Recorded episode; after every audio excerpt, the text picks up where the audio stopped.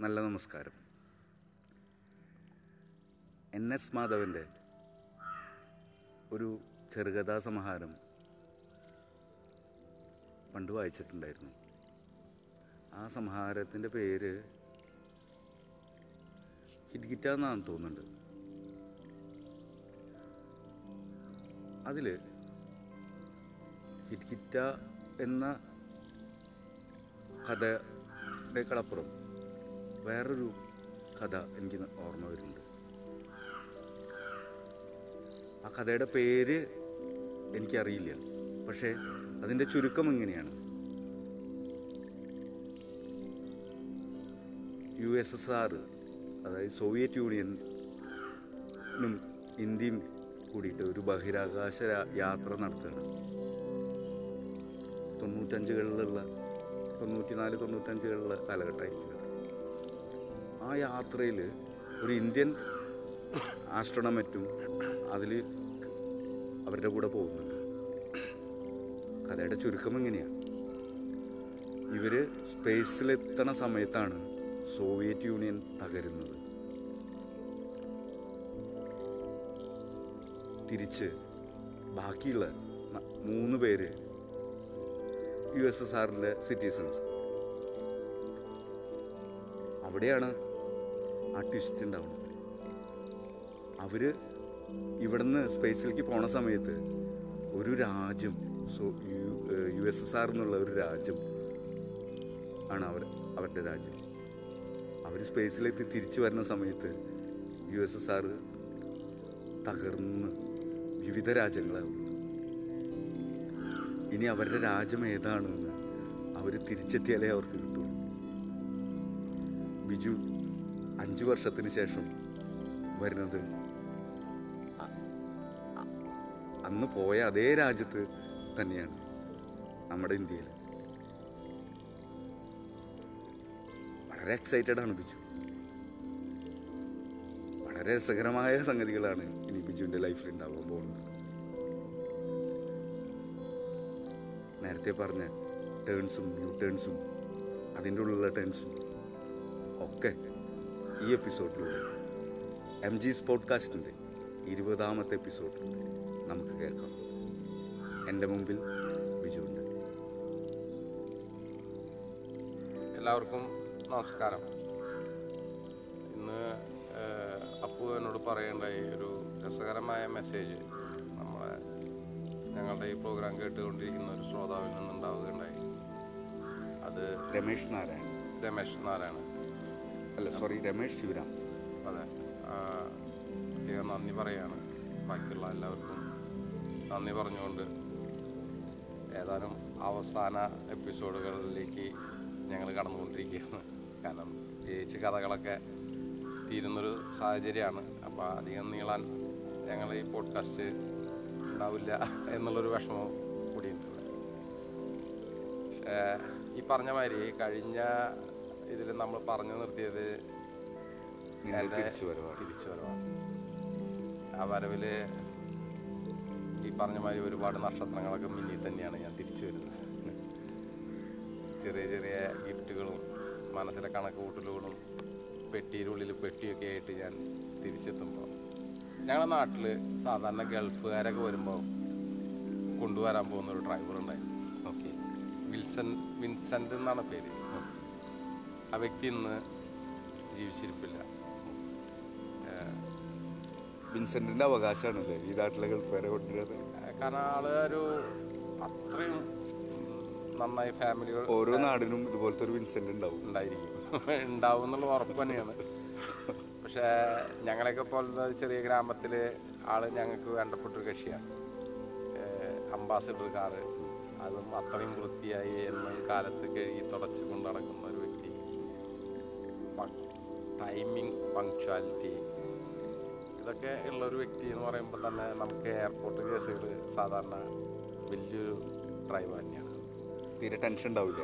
വിൻസെന്റിനെ ഏൽപ്പിച്ചാൽ ഒരു വിധത്തിലും അടുത്ത ഫ്ലൈറ്റിന് കയറി പോവോ? അല്ലെങ്കിൽ ഈ ഫ്ലൈറ്റ് കഴിഞ്ഞ് അടുത്ത ഫ്ലൈറ്റ് വരെ കാത്തു നിൽക്കുന്ന അങ്ങനത്തെ അവസ്ഥകളൊന്നും ഇല്ലാത്തൊരു ഇത് കേൾക്കുന്ന ഓരോരുത്തർക്കും അവരുടെ നാട്ടിലെ ഒരു ഇൻസെന്റ് ഇപ്പോൾ മനസ്സിൽ തിളങ്ങി വന്നു. ഉറപ്പായിട്ടും ഉണ്ടായിരിക്കും. ഇല്ലാതിരിക്കില്ല. മാത്രമല്ല സമ്മിശ്രങ്ങളാണ്. അവർ അത് ചെയ്ത് സമ്മിശ്രം ഞാൻ ഉദ്ദേശിച്ച അർത്ഥം ഞാൻ പറഞ്ഞുതരാം. ഞാൻ ഉദ്ദേശിച്ച അർത്ഥം. അതായത് ഓരോ വ്യക്തികൾക്കനുസരിച്ച് അവർ പെരുമാറാനുള്ള കഴിവുണ്ടായി. അവരെ മനസ്സിനെ മനസ്സിലാക്കിക്കൊണ്ട് ഒരു യാത്ര ഓർഗനൈസ് ചെയ്യാനുള്ള കഴിവ് അവർക്കുണ്ടായി. അപ്പോൾ ഞാൻ നാട്ടിലേക്ക് വിളിച്ചു പറഞ്ഞ ഒരു സ്ഥിതി വെച്ചിട്ട് എന്റെ ചേട്ടനാണ്. അതെ കഴിഞ്ഞ എപ്പിസോഡിൽ പറഞ്ഞില്ലേ? എന്നെ എടുക്കാൻ പറ്റും പക്ഷെ വിൻസെന്റിനെ കുറിച്ച് പറഞ്ഞിട്ടുണ്ടായിരുന്നു. അപ്പോൾ അല്ല ഞാൻ പ്രത്യേകിച്ച് പറയാൻ കാരണം എന്താ വെച്ചാൽ ആ മനുഷ്യൻ ഇന്ന് ജീവിച്ചിരിപ്പില്ല.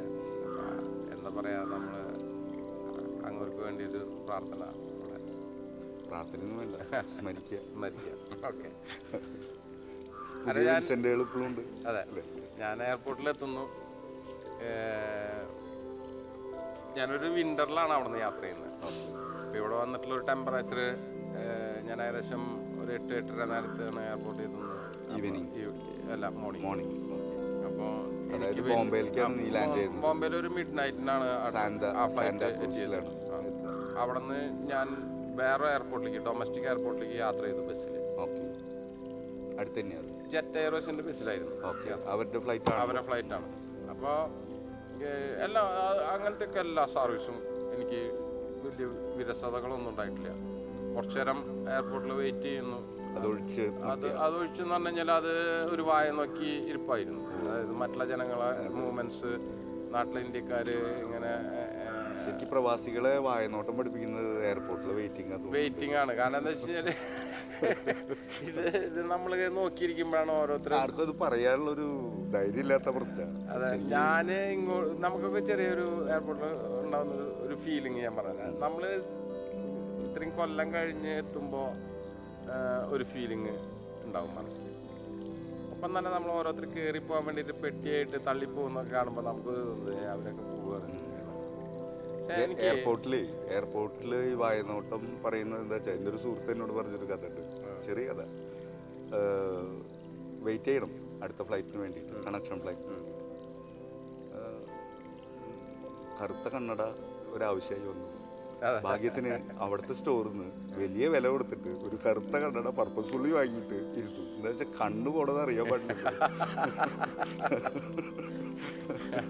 മനസ്സിലായില്ലേ? ഈ കണ്ണു പോണേനെ അറിയണേലാണ് മലയാളിയാണ് എന്ന് പെട്ടെന്ന് തിരിച്ചറിയുന്നത് പറയും. അപ്പോൾ ഇത്രയും കൊല്ലം എന്ന് പറയുമ്പോൾ അതൊരു വലിയൊരു കൊല്ലമായിട്ട് എനിക്ക് തോന്നുന്നില്ല. എന്താ കാരണം എന്ന് ഞാൻ പറഞ്ഞുതരാം. എന്നെ സംബന്ധിച്ച് വലിയൊരു കൊല്ലമാണ് പക്ഷെ ഞാൻ കുവൈറ്റുണ്ടായിരുന്ന സമയത്ത് ഞാനൊരു ഫ്ലാറ്റിൽ പോകുന്നുണ്ടായി അന്ന് എന്റെ ഒരു കസിൻ നഴ്സറിസിൽ വർക്ക് ചെയ്യുന്ന സമയം. അപ്പോൾ ജോലിയൊക്കെ വലിയ ബുദ്ധിമുട്ടില്ല ബുദ്ധിമുട്ടായിട്ട് നടക്കുന്ന സമയത്ത് വെറുതെ ഒന്ന് നിങ്ങളെ സന്ദർശിക്കാം. നിങ്ങൾക്ക് മേഴ്സറീസിലല്ല ഞാനൊരു ഓട്ടോമൊബൈൽ ഫീൽഡല്ല. എന്തെങ്കിലും ജോലിയൊക്കെ ശരിയാവെന്ന് വെച്ചിട്ട് ഞാൻ ജഹറയിൽ നിന്ന് വരുന്ന വഴിയിൽ അബു അലിഫ എന്ന സ്ഥലത്ത് ഞാൻ ഇറങ്ങുന്നുണ്ടായി ഉം. അവിടെ ഞാൻ ഇറങ്ങിയപ്പോൾ ഇങ്ങോട്ട് ഫ്ലാറ്റിൽ പോകുമ്പോൾ എന്നിട്ട് ജോലിയൊക്കെ കഴിഞ്ഞ് വന്ന് തനി പച്ച മലയാളി രൂപത്തിൽ. മുറുക്കി മേലേക്ക് എണ്ണ തേച്ച് ആ, ഒരു യു ഷേപ്പ് ബിൽഡിങ്ങിന്റെ സെക്കൻഡ് ഫ്ലോറിൽ നടന്നുകൊണ്ടിരിക്കുകയാണ്. ഉലാത്തിക്കൊണ്ടിരിക്കുകയാണ്. ഉലാത്താണ് കറക്റ്റ് വേർഡ് അതാ. അപ്പൊ ഞാൻ വന്നപ്പോ ഞാൻ പറഞ്ഞു ചേട്ടാ എന്ത് വിശേഷം? ഞാനിപ്പോ പോകുന്ന വഴിയിലൂടെ ഇവിടെ കയറിയാണ്. ചേട്ടൻ പറഞ്ഞു. ആ കണ്ടതിൽ സന്തോഷമുണ്ട്. ഒരു കാര്യം കൂടി ഉണ്ടാവും. ഉറപ്പാണ് പുള്ളിക്കാരൻ അണ്ടർവയർ ഇട്ടുണ്ടാവും അത് ഒരു തോർത്തുകൊണ്ട് മാത്രം ഉണ്ടായിരുന്നു അത് സത്യമാണ്. അതേപോലെ തനി നാടൻ എന്നുള്ളൊരു ഫീൽ എനിക്ക് ഉണ്ടായിരുന്നു അപ്പോൾ ഞാൻ കുറച്ച് നേരം അവരുടെ കൂടെ സ്പെൻഡ് ചെയ്തു. അപ്പോൾ ആ റൂമിൽ അന്ന് ഒരു നാലോ അഞ്ചോ പേരുണ്ട്. ബാച്ചിലേഴ്സ് റൂമാണ് ബാച്ചിലേഴ്സ് റൂമാണ് അപ്പോൾ പ്രത്യേകത എന്താ വെച്ച് കഴിഞ്ഞാൽ ഞാൻ ഇതുവരെ കണ്ടിട്ടുള്ളതൊക്കെ ഫാമിലി റൂംസ് നിന്റെ കുറെ കസിൻസ് അവിടെയാണല്ലോ. കസിൻസും പിന്നെ ഞാനൊരു കസിന്റെ ഒപ്പം കൂടിയായി ജീവിച്ചിരുന്ന കാരണം കൊണ്ട് എനിക്ക് വേറൊരു ഫീലിംഗ് ആണ് ഉണ്ടായത്. അതായത് ഇങ്ങൊരു ഉലാത്തുന്നത് അടുത്ത ആളുടെ കുളി കഴിയാൻ വേണ്ടിയിട്ടുള്ള ടൈമിങ്ങാണ് ഓക്കെ ഓക്കെ അപ്പോൾ ആ ടൈമിങ്ങും കഴിഞ്ഞ് ആളിറങ്ങാത്തൊരു കണ്ടീഷൻ വരുമല്ലോ. ബാച്ചിലേഴ്സ് ആണ്. കുളിയുടെ സമയം ചിലപ്പോൾ കാര്യങ്ങൾക്കനുസരിച്ച് നീണ്ട് പോയിരിക്കാം. അപ്പോൾ അങ്ങനെ ഇരിക്കുന്ന സമയത്ത് ഞാൻ അവിടെയുള്ള പലരായിട്ടും പരിചയപ്പെട്ടു. അപ്പോൾ അന്നൊരു കോഴിക്കോട്ടുകാരൻ എനിക്ക് എന്റെ ശരിക്കും പറഞ്ഞാൽ എന്റെ കണ്ണിൽ വെള്ളം നിറഞ്ഞൊരു കഥയാണ്. അന്ന്. ഞാനൊക്കെ ഇവിടെ അതാ പറഞ്ഞത് ചില കഥകൾ നമ്മളെ മനസ്സിന് ധൈര്യം തരുന്നു എന്നുള്ളതാണ്. അതെ അതെ. അതുകൊണ്ട് തന്നെയായിരിക്കും ഞാൻ ഇത്രയും കൊല്ലം നാട്ടിൽ വരാതിരിക്കാനും ഒരു പ്രചോദനം എന്നെ പ്രചോദനം. സംഭവം ശരിയാണ് എനിക്കൊരു ഗേൾ ഫ്രണ്ട് ഉണ്ടായിരുന്നു. അത് ഒരു എന്റെ ദിവസങ്ങൾ പോയത് അറിയ അറിയുന്നില്ല. അല്ലെങ്കിൽ അതെനിക്കൊരു നഷ്ടമായിട്ട് തോന്നിയിട്ടില്ല എന്നുള്ള ഒരു തോന്നലുണ്ടാക്കി എടുത്തിട്ടുണ്ട്. പക്ഷേ ഇതിലെന്താ വെച്ച് കഴിഞ്ഞാൽ ഞാൻ ഈ കക്ഷിയുടെ കഥ പലപ്പോഴും ഓർമ്മിക്കാറുണ്ട്. ഈ വ്യക്തി എത്രയാണ്ട് വർഷങ്ങളായിട്ട് എനിക്ക് കറക്റ്റായിട്ട് ഇപ്പോൾ ഓർമ്മയില്ല. നാട്ടിൽ പോയിട്ടില്ല.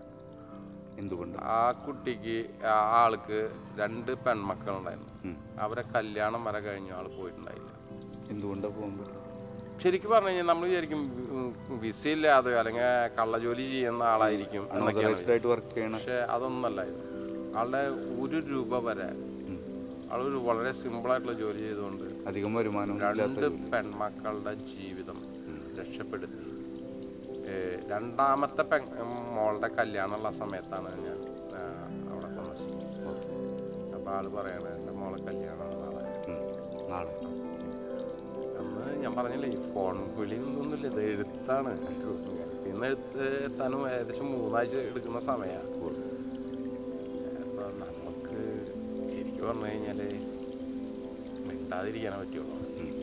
അപ്പൊ അത് ഈ ഒരു ഡയലോഗ് അടിച്ചു. നാളെ എന്റെ മോളുടെ കല്യാണം. അങ്ങനെ ഞാനിങ്ങനെ ചോദിച്ചപ്പോൾ അപ്പോഴാണ് ഞാൻ ശരിക്കും അറിയുന്നത്. വർഷങ്ങളായിട്ട് ഒരു കുടുംബത്തിന് വേണ്ടിയിട്ട് ഒരു പ്രവാസിയായിട്ട് ജോലി ചെയ്യുന്നൊരു വ്യക്തിയാണ്. പലരും പല കൂട്ടുകാരും പറഞ്ഞു പൈസ സഹായിച്ചുകൊണ്ട്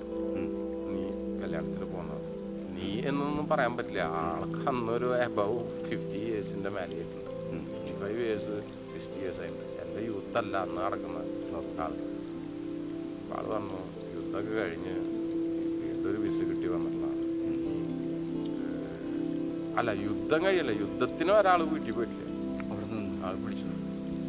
അത്രയും അങ്ങനത്തെ ഒരു ഫാമിലി ആയിരുന്നു. അത് വെച്ചാൽ ഒരുപാട് സമയം ആളുടെ പെങ്ങന്മാരെ കല്യാണം കഴിക്കാൻ നിർത്തി. പിന്നെ അച്ഛൻ രോഗബാധിതനായി. അമ്മ അതിനൊക്കെ സഹായിച്ചു. അവസാനം ഈ കുട്ടികളെ പഠിപ്പ് ആളൊരു ചെറിയ വീട് വെച്ചു. ഇതൊക്കെയാണ് എന്റെ ഓർമ്മയിലുള്ളത്. ഞാൻ അന്ന് കുവൈറ്റ് വിടുമ്പോഴും ഈ ഈ ഒരു കഥ പിന്നീട് അത് പല സിനിമകളിലും ഞാൻ കണ്ടിട്ടുണ്ടായി. പ്രവാസം ഏതോ സിനിമ എന്ന് എനിക്കുള്ള ഓർമ്മയില്ല കേട്ടോ. അപ്പോൾ ഒരു സിനിമകളും ഇങ്ങനത്തെ കഥകളൊക്കെ വായിക്കുന്നതിനോണ്ട് നമ്മൾക്ക് അങ്ങനത്തെ ഒരു ഇത് അത്രയ്ക്ക് അങ്ങോട്ട് ഇൻവോൾവ് അല്ല ഞാൻ ഇങ്ങനത്തെ കാര്യം. നമ്മൾ ഈ പോഡ്കാസ്റ്റ് ഇപ്പോൾ ഇരുപതാമത്തെ തുടങ്ങിയപ്പോൾ ഞാൻ കണ്ട ഞാൻ കാണുന്ന നിന്നിലുള്ള ഒരു ചേഞ്ച് എന്താ വെച്ചാൽ നിന്റെ ഭാഷ കുറച്ച് സ്ട്രോങ് ആവുന്നുണ്ട് സ്ട്രോ അതെന്താ വെച്ചാൽ ഇത് ഒരു ഒരുപാട് പ്രവാസികൾക്ക് ഉണ്ടായിട്ടുള്ള അനുഭവങ്ങൾ തന്നെയാണ്. കാരണം വെച്ചാൽ നമ്മൾ പ്രതീക്ഷിക്കുന്ന ഒന്നല്ല നമ്മൾ നേടുന്നതും നേരിടുന്നതും. ഞാൻ ഇതേമാതിരി വന്നിറങ്ങിയപ്പോൾ എന്റെ ഏറ്റവും വലിയ ആഗ്രഹം ഈ വിൻസെന്റ് കാറി കയറുമ്പോൾ ഒരു പീടി വരിക ഓ പഴയ പഴയ അപ്പം ഞാൻ രണ്ട് സ്റ്റാക്ക് രണ്ടോ മൂന്നോ സ്റ്റാക്ക് സിഗരറ്റ് കയ്യിൽ വെച്ചിട്ടുണ്ട്. ഓക്കെ. കാരണം അതെന്റെ ഒരു ആഗ്രഹമാണ് പക്ഷെ ഞാൻ അവിടെ അധികം വലിക്കാറില്ല. പക്ഷെ ഇവിടെ വരുമ്പോഴേക്ക് എന്റെ ലീവ് ഒരു ഫോർട്ടി വൺ ഡേയ്സ് ആണ് എന്റെ വെച്ചാൽ ടിക്കറ്റ് ഷെഡ്യൂൾ വെച്ചിട്ട് forty one days twenty one days അന്ന് അങ്ങനത്തെ ഒരു ടാർജറ്റിൽ ദിവസങ്ങൾ എണ്ണിയിട്ടുള്ള ടിക്കറ്റ് ഉണ്ടായിരുന്നു. അപ്പം എനിക്ക് എന്റെ ഓർമ്മയിൽ ഫോർട്ടി വൺ ഡേയ്സ് ആയിരുന്നു ഞാൻ അതിന് ഏകദേശം കണക്കാക്കിയിട്ടുള്ള സിഗരറ്റ് പിന്നെ ഫ്രണ്ട്സിന് വരുമ്പോൾ ഒരു പാക്കറ്റ് കൊടുക്കാം. നമ്മൾ ആദ്യത്തെ എപ്പിസോഡിൽ പറഞ്ഞിട്ടുണ്ട്. നിന്റെ സിഗരറ്റിന്റെ നീ എങ്ങനെയാ വാങ്ങുന്നതും അതെങ്ങനെ കൊടുക്കും ഇത് അങ്ങനെ ഞങ്ങൾ കൊച്ചിയിൽ നിന്ന് യാത്ര ചെയ്ത് ഇറങ്ങി ഞാൻ ആദ്യത്തെ ഒരു പെട്ടിക്കട കണ്ടപ്പോൾ എല്ലാവരോടും കൂടി സോറി പറഞ്ഞുകൊണ്ട് പറയണം. ഞാൻ അവിടെ എന്റെ മലയാളം തുടങ്ങി. അത് ഇങ്ങനെ ഒരു ഇത്. അത് അത് വലിയൊരു സംഭവമായിട്ട് എടുക്കരുത്. കാരണം എന്താ വെച്ച് കഴിഞ്ഞാൽ എന്റെ ഒരു മലയാളത്തിന്റെ കൃത്യമായിട്ട് ആ ഒരു നാടൻ ഭാഷ എന്നുള്ള ഒരു ഇതിൽ മാത്രല്ല ഒതുക്കി വെച്ചിട്ടുള്ള കുറെ കാര്യങ്ങളാണ് പുറത്തേക്ക് അതെ. അതെ. ഒരു ഒരു മീറ്റിംഗ് ആയിരുന്നു. അപ്പൊ ഞാൻ പറഞ്ഞു "ഇത് ഒരു ഡ- ഏ, ഡാഷേ നമുക്ക് നമുക്ക് ഒരു വീഡിയോ വലിക്കാം. ചേട്ടനോട് ചേട്ടനോട് ഉണ്ടായിരുന്നു വിൻസെന്റുണ്ട് വിൻസെന്റ് പറഞ്ഞു മീഡിയ എനിക്ക് പുതിയ ഫിൽറ്ററൊക്കെ ഇവിടെ ഇറങ്ങിട്ടാ അത് വലിച്ചു വന്നു വേഗം തന്നെ എന്റെ സൈഡ് കിറ്റിലുണ്ടായിരുന്ന ഒരു സിഗരറ്റ് പാക്കറ്റ് എടുത്തിട്ട് വിൻസെന്റ് നിങ്ങളിത് വലിച്ചോ? ഞാൻ വീഡിയോ വലിക്കട്ടെ ഞങ്ങളൊരു ചായ കുടിച്ച് ഒരു പത്ത് പതിനഞ്ച് മിനിറ്റ് വരെ അവിടെ അപ്പോഴേക്കും വിൻസെന്റ് ഏട്ടനും എന്റെ ചേട്ടനും ഈ കൂടി ഉണ്ടായിരുന്ന വ്യക്തിയൊക്കെ ഒരുപാട് രസകരമായ കഥകൾ നാടിനെ. അതായത് ഞാൻ ശരിക്കും പറഞ്ഞാൽ നിന്നെ അപ്ഡേറ്റ് ചെയ്തു വിത്തിൻ ഒരു വൺ അവർ വണ്ണ അല്ല ഒരു പതിനഞ്ച് മിനിറ്റ് കഴിഞ്ഞപ്പോൾ കാരണം കാർ നിർത്തിയിട്ടുണ്ട്. അതായത് വിത്തിൻ ഒരു ഫോർട്ടി ഫൈവ് മിനിറ്റ്സിനുള്ളിൽ ഞാൻ നാട് എന്റെ മനസ്സിൽ കയറി തുടങ്ങുകയാണ്. അഡാപ്റ്റ് ചെയ്തു. അഡാപ്റ്റ് ചെയ്യാണ്. അങ്ങനെ മറ്റേ മദ്യകുപ്പികളൊക്കെ സംഘടിപ്പിച്ചിട്ടുണ്ടാവും സ്ഥിരമായി. അപ്പോൾ ഞങ്ങൾ അങ്ങനെ അത് പൊട്ടിച്ചു. അതിന് ഒരെണ്ണൊക്കെ ഇട്ട് വീട്ടിലെത്തുന്നു. വീട്ടിലെത്തുന്ന നിമിഷങ്ങൾ നമുക്ക് എല്ലാവർക്കും അറിയാവുന്നതാണ്. ഒരുപാട് മറഞ്ഞു നിൽക്കുന്നവരും കാണാൻ കാത്തിരിക്കുന്നവരും ആരാണ്? അച്ഛനെ അമ്മേനെ കണ്ട് അങ്ങനെയല്ല ഇവിടെ എല്ലാവരും പുറത്തു നിൽക്കുന്നു ഞാൻ പോയ വീടിനെ കാട്ടി ഒരുപാട് മാറ്റങ്ങൾ ഉണ്ടായിരുന്നു. എന്നുവെച്ചാൽ മുകളിൽ ട്രസ് വർക്ക് നടത്തിയിട്ടുണ്ടായിരുന്നു. ഫ്രണ്ടിലൊക്കെ ഗ്രില്ലുകൾ അങ്ങനെയുള്ള കുറച്ച് കാര്യങ്ങൾ ഈ തുറന്ന ഉമ്മറങ്ങളൊക്കെ പതുക്കെ അടച്ചിട്ടുണ്ടായിരുന്നു. അതിലുണ്ട് ആ കള്ളനെ പേടിച്ചിട്ടും പട്ടികൾ നമ്മളെ ഈ ഗ്രാമല്ലേ പട്ടികൊല്ലം കൊല്ലം നിനക്കും കുറെ മാറ്റങ്ങൾ ഉണ്ടായിട്ടുണ്ട് നാടിനും മാറ്റങ്ങൾ ഉണ്ടായിട്ടുണ്ട് ഉണ്ട് അതിൽ അപ്പു പറഞ്ഞ മാതിരി എന്റെ മീശ പോയതിനൊപ്പം തന്നെ എനിക്കൊരു സംഭവം ഞാൻ മുടി കെട്ടി വെച്ചിട്ടാണ് മുടി മറ്റേ പോണി ടൈലൊക്കെ ഇട്ടിട്ടാണ്. അതെ. അത്യാവശ്യം ഇറക്കമുള്ള ഒരു മുടിയായിരുന്നു. അപ്പൊ പിന്നെ ഞാൻ പറഞ്ഞില്ലേ കമ്മലുകൾ. ഒരു പ്രത്യേകത എന്താ വെച്ച് കഴിഞ്ഞാൽ വയസ്സായ ആരെങ്കിലും കാണുമ്പോ ഓ ഒരു പരിഷ്കാരി ചെക്കൻ എന്ന് പറയില്ലേ? യൂറോപ്യൻ എന്നുള്ള ലുക്ക് ഉണ്ടായിരുന്നു. കാരണം ഞാൻ ഞാൻ പറഞ്ഞില്ലേ നിന്നാണ് വരുന്നത്. ഏകദേശം വൈറ്റ് ആണ് നമ്മളെ കളർ ഇവിടെ ഏറ്റവും കൂടുതൽ ആരാധിക്കപ്പെടുന്ന ഒരു കളറാണ് വൈറ്റ് എത്ര മുഖ ഭംഗിയില്ലെങ്കിലും വെള്ള കളറിന് ഒരു പ്രാധാന്യം ഉണ്ടായിരുന്നു. അപ്പൊ ഞാൻ അത് അതിലൊക്കെ കൃതാർത്ഥനാണ്. അവിടെ അതെ അവിടെ ഗോൾഡൻ ബ്ലാക്ക് ഒരു ക്രെഡിറ്റ് തന്നെയാണ്. എന്ത് മോന്നുണ്ടെങ്കിലും കുഴപ്പമില്ല. ഇവിടെ ഈ വൈറ്റിന്റെ കേസ് പറഞ്ഞ മാതിരി തന്നെ. എല്ലാവരും ഞാൻ വന്ന് കയറി പെട്ടി എടുക്കാൻ ആൾ മാറ്റങ്ങളാണ്. മേട്ടർ ഭാസ്കരൻ അല്ല ഭാസ്കരേട്ടൻ മേട്ടർ ഭാസ്കരനെ കുറിച്ച് എന്തായാലും ഈ ഈ വരുന്ന എപ്പിസോഡിൽ ഒന്ന് ഇൻട്രോ ചെയ്യാം. അത് പിന്നീട് സംസാരിക്കാം. അതെ.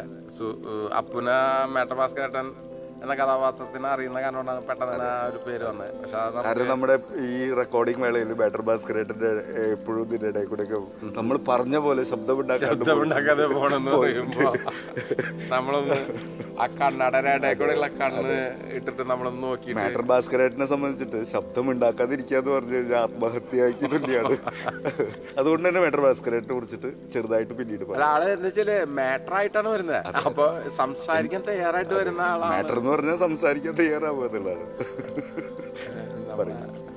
അപ്പൊ അന്ന് ഭാസ്കരേട്ടനൊന്നും എത്തിയിട്ടില്ല. ഞാൻ ഇവിടെ വീട്ടിൽ കുറച്ച് ആൾക്കാർ ഞാൻ വരുന്നുണ്ട് പിന്നെ എന്താ വെച്ചാൽ ചേട്ടന്റെ വൈഫും ഞങ്ങളൊരു കൂട്ടുകുടുംബമാണ് നിനക്കൊരു പുതിയ ആൾക്കാരായിരിക്കില്ല അവരൊക്കെ? അതാ പറഞ്ഞ അവരുടെ വീക്ഷണങ്ങളാണ് നമുക്ക് ഇത്തിരി സങ്കോചം ഉണ്ടാക്കിയത്. എന്നെ എന്റെ കൺട്രോളിൽ നിർത്താൻ എനിക്ക് സാധിച്ചു. കാരണം എന്താ വെച്ച് കഴിഞ്ഞാൽ അവരൊക്കെ എനിക്ക് പുതുമയാണ്. പിന്നെ ഞാൻ ഇവിടെ വന്നിട്ട്. അതെ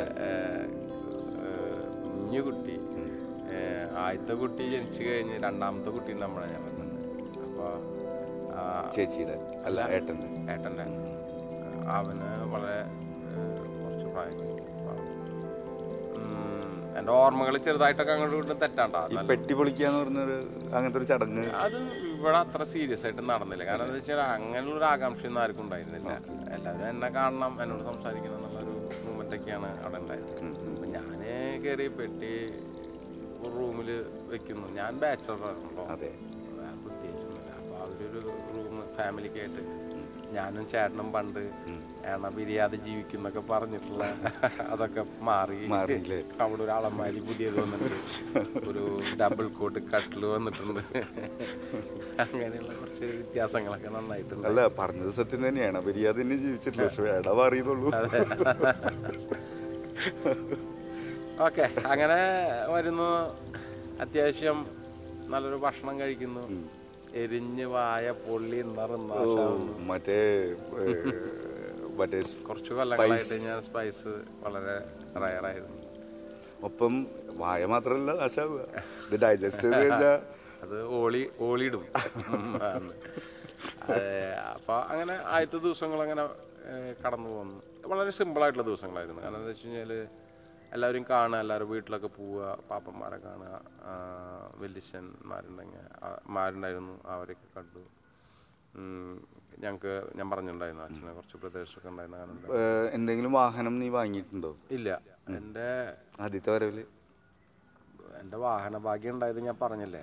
അത് സൈക്കിളായിരുന്നു. സൈക്കിൾ അതിലൂടെ എന്റെ വാഹന ഭാഗം ഭാഗ്യം കഴിഞ്ഞു എന്നുള്ള ഒരു തീരുമാനത്തിലാണ് ഞാൻ അതുവരെ ഇരുന്നത്. അങ്ങനെ വന്ന് കുറച്ച് നാളൊക്കെ കഴിഞ്ഞ് ടൂ വീലറിന്റെ ഒരു ഇഷ്ടം കാരണം കൊണ്ട് ഞാനൊരു ടി വി എസിന്റെ ഫ്യൂറോ എന്ന് പറയുന്ന സുസുക്കിയുടെ അന്നത് ഇൻട്രോ ഇൻട്രൊഡ്യൂസ് ചെയ്തിട്ടുണ്ട് അതെ അത്. നല്ലൊരു വണ്ടി കേട്ടോ അപ്പൊ വരുന്ന സമയത്ത് വേറെ കാര്യം ഉണ്ടായിരുന്നു എന്റെ ചേട്ടന് സ്ത്രീധനമായിട്ടാണോ എങ്ങനെയാണെന്ന് അറിയില്ല. അന്നൊരു സ്പ്ലെൻഡർ കയ്യിലുണ്ടായിരുന്നു. അപ്പോൾ എന്റെ യാത്രകളൊക്കെ അധികം അധികം അതിലൂടെയായിരുന്നു. ഞാൻ അവസാന കാലഘട്ടത്തിലാണ് ഈ ഒരു വാങ്ങുന്നത് ഓക്കെ അങ്ങനെ ദിവസങ്ങൾ ഇങ്ങനെ നീങ്ങി പോന്നു. ഇടയ്ക്ക് എന്റെ ഗേൾഫ്രണ്ടായിട്ടുള്ള സംഭാഷണം അകലെയാണോ? ആദ്യത്തെ യൂ ടേൺ ആണ് വരാൻ പോകുന്നത്. അകലെയാണോ? അതാ പറഞ്ഞേ. ആദ്യത്തെ യൂ ടേൺ ഒരു ഏകദേശം ഒരു സംസാരങ്ങളെ ഇടയ്ക്ക് രണ്ട് ദിവസം മൂന്ന് ദിവസം എന്നുള്ള നിലയിലൊക്കെ സംസാരങ്ങൾ നടന്നു. അത് കഴിഞ്ഞ് കുറച്ച് നാൾ കഴിഞ്ഞ് ഒരു ട്വന്റി വൺ ഡേയ്സ് ഒക്കെ ആയിട്ടുണ്ടാവും. അതിന് മേലെ ആയിരുന്നു ഞാൻ വീണ്ടും ചാർജ് ചെയ്യും. എന്നിട്ടും വലിയ അന്നത്തെ എന്റെ മുല്ലശ്ശേരി എന്ന് പറയുന്ന ഗ്രാമത്തിലെ ഏക മൊബൈൽ ഷോപ്പ് ഷോപ്പ് നടത്തിയിരുന്ന അമർ എന്ന് പറയുന്ന ഒരു വ്യക്തി. അവൻ എന്നെ കാണുമ്പോൾ ഭയങ്കര സന്തോഷമാണ്. ഇങ്ങനെ റീചാർജ് ചെയ്യുന്ന ഒരു വ്യക്തിനെ ഒന്നും അവർ കണ്ടു. പിന്നെ അതിന്റെ പ്രത്യേകത എന്താണെന്ന് വെച്ച് കഴിഞ്ഞാൽ ഞാൻ ആദ്യമായിട്ട് വരുമ്പോൾ ഈ നാട്ടിൽ അന്നില്ലാത്തൊരു സാധനം എന്റെ തോളിൽ കിടക്കണായിരുന്നു ഒരു ഷോൾഡർ ബാഗ് ഓക്കെ അത് പിന്നീട് കങ്കാരു എന്ന് വരെ എനിക്ക് പേര് വരാൻ കാരണം. അതായത് ഒരു കുട്ടീനെ ചുമന്ന് കൊണ്ടുപോകണ മാതിരി എന്റെ ഏത് യാത്രയിലും ആ ബാഗ് ഉണ്ടായി. ബാഗ് കൂടെ ഉണ്ട് ഇന്ന് സാധാരണ സ്കൂൾ ബാഗ്സ് എല്ലാം അങ്ങനത്തെ ഒരു ബാഗ് അത് എല്ലാവർക്കും ഒരു ശീലമായി അത്. ഇത്തിരി ഞാൻ എക്സ്പെൻസീവ് ആയിട്ടുള്ള ഒരു ബാഗ് തന്നെയാണ് വാങ്ങിയിട്ടുണ്ടായിരുന്നത് അന്ന് അവിടുത്തെ മിത്ത എന്ന് പറയുന്ന ഇറ്റാലിയൻ കമ്പനി ബാഗ് ഞാൻ ഇപ്പൊ അടുത്ത് രണ്ടു കൊല്ലം മുമ്പാണ് ഞാൻ ഒന്ന് മാറ്റി വെക്കേണ്ട അവസ്ഥ വന്നത്. കാരണം വെച്ചാൽ പിടിക്കുന്നിടത്തൊക്കെ പൊടിഞ്ഞുടങ്ങിയിട്ടുണ്ട്. എന്നാലും ഞാനത് റിക്കവർ ചെയ്യും വീണ്ടും. ഞാൻ ഉറപ്പ് പറയുന്നത് ഞാൻ റീസ്റ്റോർ ചെയ്യും. വീണ്ടും അത് ഉപയോഗിക്കുന്ന ഒരു വലിയ ആഗ്രഹം എന്നുവെച്ചാൽ ഇത്രയും കൊല്ലായിട്ടും ആ ബാഗിന്റെ ഒരു സിബിന് പോലും ചെറിയൊരു ആ ബാഗ് നീ ഇത് പറയുമ്പോൾ എനിക്കൊരു സംശയം. ആ ബാഗ് നീ ചുമന്നതാണോ? നിന്നെ ചുമന്നതാണോ? അത് കാരണമാണ് നാട്ടുകാർ കങ്കാര് എന്നുള്ളൊരു പോണ് കങ്കാര് എന്നൊക്കെ പറഞ്ഞവരുണ്ടെന്ന് പറഞ്ഞിട്ട്. അപ്പൊ ഞാൻ പിന്നെ എല്ലാ ദിവസങ്ങളും നല്ല രസമായിരുന്നു. കാരണം വെച്ച് കഴിഞ്ഞാൽ എനിക്ക് ഇവിടുത്തെ ചൂട് ഞാൻ പറഞ്ഞില്ല ഞാൻ അവിടെ ലാസ്റ്റ് പോരുന്ന സമയത്തൊക്കെ സ്വപ്നം കാണുന്ന ഒരു ഇറ്റാലിയൻ ലാംഗ്വേജിലായിരുന്നു മാത്രമല്ല എന്റെ ബോഡിയും ഇവിടുത്തെ ഈ ഹീറ്റിന് അങ്ങനെ ഒരു ഡീഹൈഡ്രേഷൻ പ്രോബ്ലം ക്രിയേറ്റ് ചെയ്തു. അങ്ങനെ ബീറ് നന്നായി കുടിക്കുന്ന ഒരു അവസ്ഥ സിറ്റുവേഷൻ ഒപ്പം തന്നെ തണുപ്പിച്ച് ഇവിടെ ഡീഹൈഡ്രേഷന് വേണ്ടിയിട്ടുള്ള ഒരു പൗഡർ പൗഡറും ഇതൊക്കെ ഞാൻ ഇടയ്ക്ക് അങ്ങനെ കുറച്ച് പൂരങ്ങൾ കാണാൻ പറ്റി. അതായത് എനിക്ക് തോന്നുന്ന ഒരു മകരം മാസം ഒരു ജനുവരി മാസം ഫെബ്രുവരി ടൈമിൽ കുറച്ച് പൂരങ്ങളൊക്കെ ഉണ്ടായിരുന്നു. അതിന് ഞാൻ പോയി. ഏതാണ്ട് ഈ കാലഘട്ടം. അതെ. ഏകദേശം ഈ കാലഘട്ടം കഴിഞ്ഞിട്ടാണ് ഞാൻ തിരിച്ചു പോകുന്നത്. ഫസ്റ്റ് യു ടേൺ കൂടി ഇവിടെ പറഞ്ഞിട്ട് ഞാൻ ഇന്നത്തെ സംഭാഷണം നിർത്തേണ്ടി വരും. എന്താ വെച്ച് കഴിഞ്ഞാൽ വേറെ ഒന്നുമല്ല ഞങ്ങൾ ഇങ്ങനെ കോണ്ടാക്ട് ചെയ്യാറുണ്ട്. ഞങ്ങളുടെ ഒരു അകൽച്ച ചെറിയ ഈഗോസിലേക്ക് ക്രിയേറ്റ് ചെയ്യാനുള്ള സാധ്യതകൾ ഉണ്ടായി. എന്താണെന്ന് വെച്ച് കഴിഞ്ഞാൽ വേറെ ഒന്നും കൊണ്ടല്ല. ഞാനിവിടെ സംസാരിക്കുമ്പോൾ അധികവും എന്റെ കസിൻസിനെ പറ്റിയിട്ടും എന്റെ മറ്റേ ബ്രദേഴ്സ് സിസ്റ്റേഴ്സ് അങ്ങനത്തെ ഉള്ള കസിൻ സിസ്റ്റേഴ്സിനെ കണ്ടിട്ട് സംസാരിക്കുമ്പോൾ അവർക്ക് അവളിൽ ഒരു ഒരു കൺഫ്യൂഷൻ ഞാൻ ഈ വീണ്ടും ഒരു ഇന്ത്യൻ ഇതിലേക്ക് വന്നോ എന്നുള്ളൊരു സംശയം. ചെറിയ ചെറിയ ചെറിയ ആർഗ്യുമെന്റ്സ് ഒക്കെ ഉണ്ട്. പക്ഷെ അതൊന്നും വലിയൊരു ആർഗ്യുമെന്റ്സ് അല്ല ആർക്കും തോന്നാവുന്ന നമ്മൾ എന്നും കാണുന്നവര് പെട്ടെന്ന് തന്നെ തീരെ കാണാണ്ടാവുമ്പോൾ ഉള്ള ഒരു വിഷമം എന്നുള്ളത് തന്നെ ഞാൻ ഉദ്ദേശിച്ചിരുന്നു എന്താന്ന് വെച്ചാൽ ഈ ഒരു റിലേഷൻഷിപ്പ് എന്ന് പറഞ്ഞാൽ പ്രതീക്ഷകൾ തന്നെയാണ് അതായത് ഞാനും ബിജുവും തമ്മിൽ ഒരു ഫ്രണ്ട്ഷിപ്പ് ഉണ്ടാവുന്നുണ്ടെങ്കിൽ അവിടെ ബിജുവിന് കുറച്ച് എക്സ്പെക്ടേഷൻസ് ബിജുവിന് ഉണ്ടാവുന്നുണ്ട് എനിക്കും ഉണ്ടാവുന്നുണ്ട്. അത് തെറ്റുമ്പോഴാണ് ഇഷ്യൂസ് ഇത് ഇതിന്റെ വലിയ എക്സ്പാൻഷൻസ് ആണ്.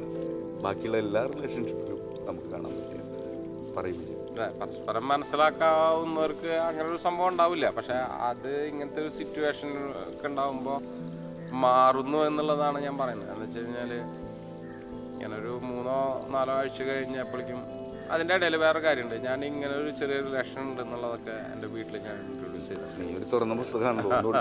പൊളിക്കാൻ എനിക്കില്ല. ഞാൻ നുണകളുടെ ഭാഗത്ത് ഉണ്ടായിട്ടില്ല. അത് എന്റെ ജീവിതത്തിന്റെ പരാജയം തന്നെയാണ്. അപ്പം ഞാൻ ഈ നമ്മളെ പോഡ്കാസ്റ്റിൽ ഇത്രയും ഓപ്പൺ ആയിട്ട് പറയാൻ കാരണം അത് തന്നെയാണ്. എനിക്കൊരു ഭാര്യയുണ്ട് കുട്ടിയുണ്ട്. പക്ഷേ പക്ഷേ ഇതൊരു പരാജയമാവില്ല അത് വിശ്വസിച്ചുകൊണ്ടല്ല നമ്മളെ വിശ്വാസം നമ്മൾ വിജയിക്കും എന്നുള്ളൊരു ഉറപ്പുള്ള മനുഷ്യനാണ് ഞാൻ. ഞാൻ ആരും ഉപദ്രവിച്ചിട്ടില്ല മാനസികമായിട്ട് വിഷമിപ്പിച്ചിട്ടില്ല. ഞാൻ എനിക്കുണ്ടായ ഫസ്റ്റ് ഷോക്ക് എന്താണെന്ന് വെച്ച് കഴിഞ്ഞാൽ കുറച്ച് ആളുകൾക്ക് ശേഷം ഞാൻ വിളിക്കുമ്പോൾ അവൾ പറഞ്ഞു നല്ലൊരു വ്യക്തിനെ ഞാൻ പരിചയപ്പെടുകയുണ്ടായി. അയാൾ മറോക്കനാണ്. എന്റെ ഫാമിലിക്കൊക്കെ അറിയുന്ന ഒരു വ്യക്തിയാണ് കുഴപ്പമില്ല. എങ്ങനെയാണ് ആൾ? തുളനാണോ നമുക്ക് ഉള്ള ഈഗോ വെച്ചിട്ട്. അസൂയല്ല ശരി പൊട്ടിക്കരയുന്നുള്ളു അതെ. കാരണം വെച്ചാൽ അത് അങ്ങനെയാണ് അങ്ങനത്തെ അനുഭവങ്ങൾ കാമുകന്മാര് എന്തായാലും പൊട്ടിക്കരയണം. പിന്നെ മാനസമൈനെ ഒരു ഇത് പാടേണ്ട കാര്യമൊന്നുമില്ല. കാരണം നമ്മളെ പ്രതീക്ഷകൾ പൊട്ടിച്ചെറിഞ്ഞിട്ടോ അല്ലെങ്കിൽ അവസാനിപ്പിച്ചിട്ടോ ഒന്നല്ല വന്നിട്ടുള്ളത്. നമുക്കിത് ഇങ്ങനെയൊക്കെ കേൾക്കുമ്പോൾ ഇത്രയും ദിവസത്തെ മാറ്റം. അങ്ങനത്തെ ഒരു അനുഭവം എനിക്ക് ഇല്ലാത്ത കാരണമാണ് പക്ഷെ പിന്നീട് എനിക്ക് മനസ്സിലായി യൂറോപ്പിൽ ഇത് ഒരു വെക്കേഷൻ മതി ഒരു സംഭവത്തിനെന്ന്. പക്ഷെ അത് അങ്ങനെ മാറുകയാണ്. അപ്പൊ നായനാര് പറഞ്ഞ പോലെ ചായ കുടിക്കണ പോലെയാണ് കാര്യങ്ങളൊക്കെ. വിഷമകരമായ അവസ്ഥ എന്താ വെച്ചാൽ അവനെ പറ്റിയിട്ടും അവനെ ജലസ് എന്നെങ്ങാട്ടിയും വലിയൊരു വ്യക്തിനെ അവൾ കണ്ടു. അപ്പം നമ്മൾ മനസ്സിലാ മനസ്സിലാണ് അങ്ങനെയാണെങ്കിൽ നീ എനിക്ക് ഇഷ്ടമാണെങ്കിൽ നീ എന്താ ചെയ്യേ. ചേച്ചൊന്നും പ്രത്യേകിച്ചൊന്നും പറയുന്നില്ല. മറ്റുള്ള ഡയലോഗുകളൊക്കെ കേട്ട് അങ്ങനെ നീണ്ടുപോയി. ആ സമയത്താണ് ഇങ്ങനെയുള്ളൊരു അമ്പിയന്റൊക്കെ ഇവിടെ ക്രിയേറ്റ് ചെയ്ത് ഞാൻ ചെറിയൊരു ഒരു- വീട്ടിൽ നിന്ന് നിനക്ക് പെണ്ണ് കാണാനുള്ള പ്രഷേഴ്സ് ഒന്നുമില്ല? ആ അതാ പറഞ്ഞത് അങ്ങനെയുള്ള ഒരു അമ്പിയന്റിൽ തന്നെയാണ് ഇവിടെ ഒരു ചോദ്യം വരുന്നത്.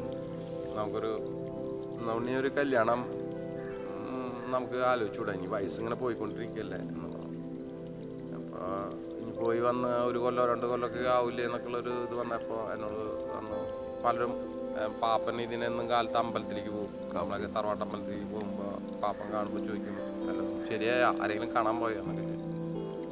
അങ്ങനെ വീട്ടുകാരും എല്ലാവരും പറഞ്ഞു ചേട്ടനൊക്കെ പറഞ്ഞു ചേട്ടൻ അറിയുന്ന രണ്ട് മൂന്ന് വ്യക്തികളെ നമ്മൾ പോയി കാണണ്ടായി വേറെ ഒന്നല്ല ദിവസങ്ങൾ കടന്നുപോയി. എന്നുവെച്ചാൽ ഈ അവൾ പറഞ്ഞ ആ ഫ്രണ്ടായിട്ട് ഇത്തിരി നന്നായിട്ട് ഡീപ്പായി അടുക്കുകയുണ്ടായി. മാത്രല്ല അവൾ പറഞ്ഞു ഞാൻ ഒരു സാഹചര്യത്തിൽ അവനായിട്ട് ബന്ധപ്പെട്ടു. പിന്നെ നമുക്ക് ആ സുഖം അനുഭവിച്ചൊരു വ്യക്തി ചിലപ്പോൾ മൂന്നാഴ്ചയൊക്കെ പിടിച്ചേക്കാൻ പറ്റാത്ത ബുദ്ധിമുട്ടായിരിക്കും എന്നുള്ളതൊക്കെ വിചാരിച്ച്. പക്ഷേ മംഗളം നേര് അല്ലേ? അങ്ങനെയാണ്. പുറമേക്ക് മംഗളവും അകത്ത് നല്ല ചീറ്റിലും പൊട്ടലൊക്കെ എന്തായാലും ഈ ഇവരും മുഷിപ്പിക്കണ്ട. നമ്മൾ അത്യാവശ്യം കാര്യങ്ങളൊക്കെ അതിന്റെ ഇടയിൽ അന്വേഷിക്കാൻ പോവും.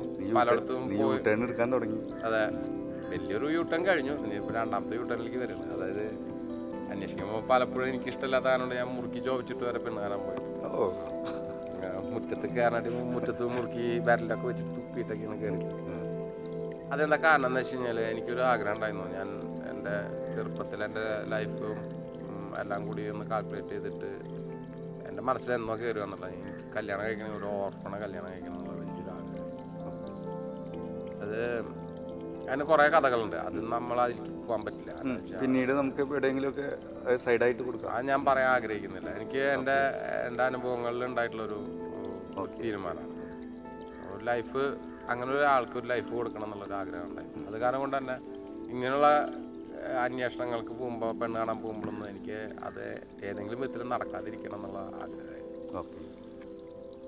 അതിന് ഞാനൊരു ഒരു ചെറിയൊരു ക്ലൂ പറഞ്ഞാൽ എനിക്ക് ഞാൻ എഞ്ചിനീയറിംഗ് അത് പഠിക്കുന്ന ടെക്നിക്കൽ എഡ്യൂക്കേഷൻ സമയത്ത് എനിക്കൊരു ചെറിയൊരു ഇഷ്ടം ഒരു കുട്ടിയെടുത്തോളൂ അത് ഇതിനു മുമ്പ് നമ്മൾ പറഞ്ഞു എന്നുള്ളതൊക്കെ അറിയില്ല. പറഞ്ഞിട്ടില്ല. അത് ഞാൻ ഇഷ്ടപ്പെട്ടിരുന്നു പിന്നെ അത് നടന്നില്ല. നടക്കാൻ സാധ്യമില്ല എന്നുവെച്ചാൽ കുട്ടി ബാല്യകാലത്തെ ഒരു. ചാബല്യമായിട്ട് തന്നെ അതിനെ കണക്കാക്കാം. പക്ഷെ ആ ഒരു മനസ്സിലാ കുട്ടി തങ്ങി നിൽക്കുകയുണ്ടായി അതിനൊരു പ്രായച്ചിത്തമായിട്ട് പിന്നീട് ഒരു ചെറിയ ഒരു തീരുമാനം പല കാരണങ്ങൾ കൊണ്ട് എടുത്താണ് ഒരു ഓർഫൺ കുട്ടീനെ കല്യാണം കഴിക്കുന്നത്. അപ്പം അത് കാരണം കൊണ്ട് തന്നെ ഞാൻ പല ഓർഫണിലും അന്നദാനം കൊടുക്കലും ഇതൊക്കെ എനിക്കുണ്ടായിരുന്നു. ഒരു സ്വഭാവം ഉണ്ടായിരുന്നു. ഞാൻ വന്നു കഴിഞ്ഞാലും പിന്നെ എന്റെ ചേട്ടൻ നല്ലൊരു ഭക്തനാണ്. അപ്പൊ ആൾ അമ്പലങ്ങളിലേക്ക് അന്നദാനം അങ്ങനെ ഇത് പറയുമ്പോൾ അമ്പലം മാത്രമല്ല ഞാൻ പല പള്ളികളിലേക്കും ഇവിടേക്കൊക്കെ ചെയ്തിട്ടുണ്ട്. അന്നദാനം ഊട്ടായിട്ടാണ് അധികം ചെയ്തിട്ടുള്ള വഴി ആണ്. എന്തോ അറിയില്ല അത് അങ്ങനെ പറഞ്ഞില്ല. അതിന് അങ്ങനെയൊക്കെ പറയുകയാണെങ്കിൽ ഒരുപാട് കഥകൾ ഓക്കെ. പുറത്തേക്ക് വരേണ്ടി വരും. അങ്ങനെ ഇതൊക്കെ അറിഞ്ഞ് ഇങ്ങനെ സംഭവങ്ങളായി. ഇനി പെട്ടെന്ന് അന്വേഷിക്കൽ നടക്കുകയാണ് അത് അടുത്ത എപ്പിസോഡിലൂടെ പുതിയ രണ്ടാമത്തെ യൂട്ടേണ് കൂടി പറയാം കാരണം എന്താ വെച്ച് കഴിഞ്ഞാൽ ഇത് ആ ഒരു ആദ്യത്തെ യൂറോപ്യൻ ടച്ച് എന്റെ മനസ്സിൽ നിന്ന് പോവാണ്. ഞാൻ വീണ്ടും ഇന്ത്യൻ ആവാൻ ശ്രമിക്കുകയാണ് ഇവിടെ അതിന്റെ ഇടയിൽ എല്ലാവരെയും കൊണ്ടുപോയി നല്ലൊരു ഷോപ്പിംഗ് എല്ലാവർക്കും സാരി ബ്ലൗസ് ഷർട്ട് എന്തൊക്കെ ആവശ്യമുള്ള വെച്ച് എന്റെ ആ ബാഗിനൊരു കഴിവുണ്ടായിരുന്നു. ചുരുങ്ങിയതൊരു അമ്പതിനായിരം തൊട്ട് ഒരു ലക്ഷം രൂപ ആ ബാഗിൽ എപ്പോഴും ഉണ്ടാവും ക്യാഷ് ആയിട്ടുണ്ടായിരുന്നു. അത് കാരണം കൊണ്ട് തന്നെയാണ് ഞാൻ ആ ബാഗ് തിരിച്ചെനിക്ക് വീണ്ടും വേണമെന്ന് ഞാൻ നിന്റെ പല പ്രതിസന്ധിയിലും നിന്റെ തോളിൽ ആ ബാഗ് ഉണ്ടായി എപ്പോഴും. എന്റെ അത് എനിക്കുണ്ടായ ദുരിതങ്ങൾ പറയുമ്പോഴും പലപ്പോഴും ആ ബാഗ് എന്റെ ഒരു കൂട്ടായിരുന്നു. ഒരു പെട്ടി നമ്പർ ലോക്കുള്ള പെട്ടി അതിനേക്കാൾ ഇമ്പോർട്ടന്റ് ആയി ഇപ്പോൾ പിന്നീട് അത് ആ വണ്ടി ഞാൻ പറഞ്ഞു ഞാൻ ഒരു ഫ്യൂറോ വാങ്ങുന്നതോടുകൂടി അതിന്റെ ഡോക്യുമെന്റ്സും ഒക്കെ ഇടലും ആ വണ്ടിയിലായി ക്യാഷ് അങ്ങനെ അപ്പോൾ അടുത്ത എപ്പിസോഡിൽ നമുക്ക് വീണ്ടും കേൾക്കാം. ഞാൻ ഇവിടെ അവസാനിക്കും ബിജുവിന്റെ യു ടേൺസ് ആണ് സംസാരിച്ചുകൊണ്ടിരിക്കുന്നത്. പ്രണയം നഷ്ടപ്പെട്ടു. ബിജു ഒരു പരിധി കുട്ടിയൊന്നും ആയില്ല. മനസമൈനെ വരൂ എന്ന് പറഞ്ഞ് പാടി നടക്കാനൊന്നും തയ്യാറായില്ല. പകരം വിരഹത്തിൻ ചൂടേറ്റു വാടിക്കൊഴിഞ്ഞു നീ വിട പറയുന്ന നാളിൽ മംഗളം നേരുന്നു. അങ്ങനെ വളരെ തുറന്ന് അത് അങ്ങനെ വേണ്ട മംഗളം നേർന്നു. ഉള്ളിൽ ഒരുപാട് സംഘർഷങ്ങൾ ഉണ്ടായിട്ടുണ്ടാവും. മനുഷ്യനല്ലേ? ഹോമോസോഫിയൻസ് സാപ്പിയൻസ്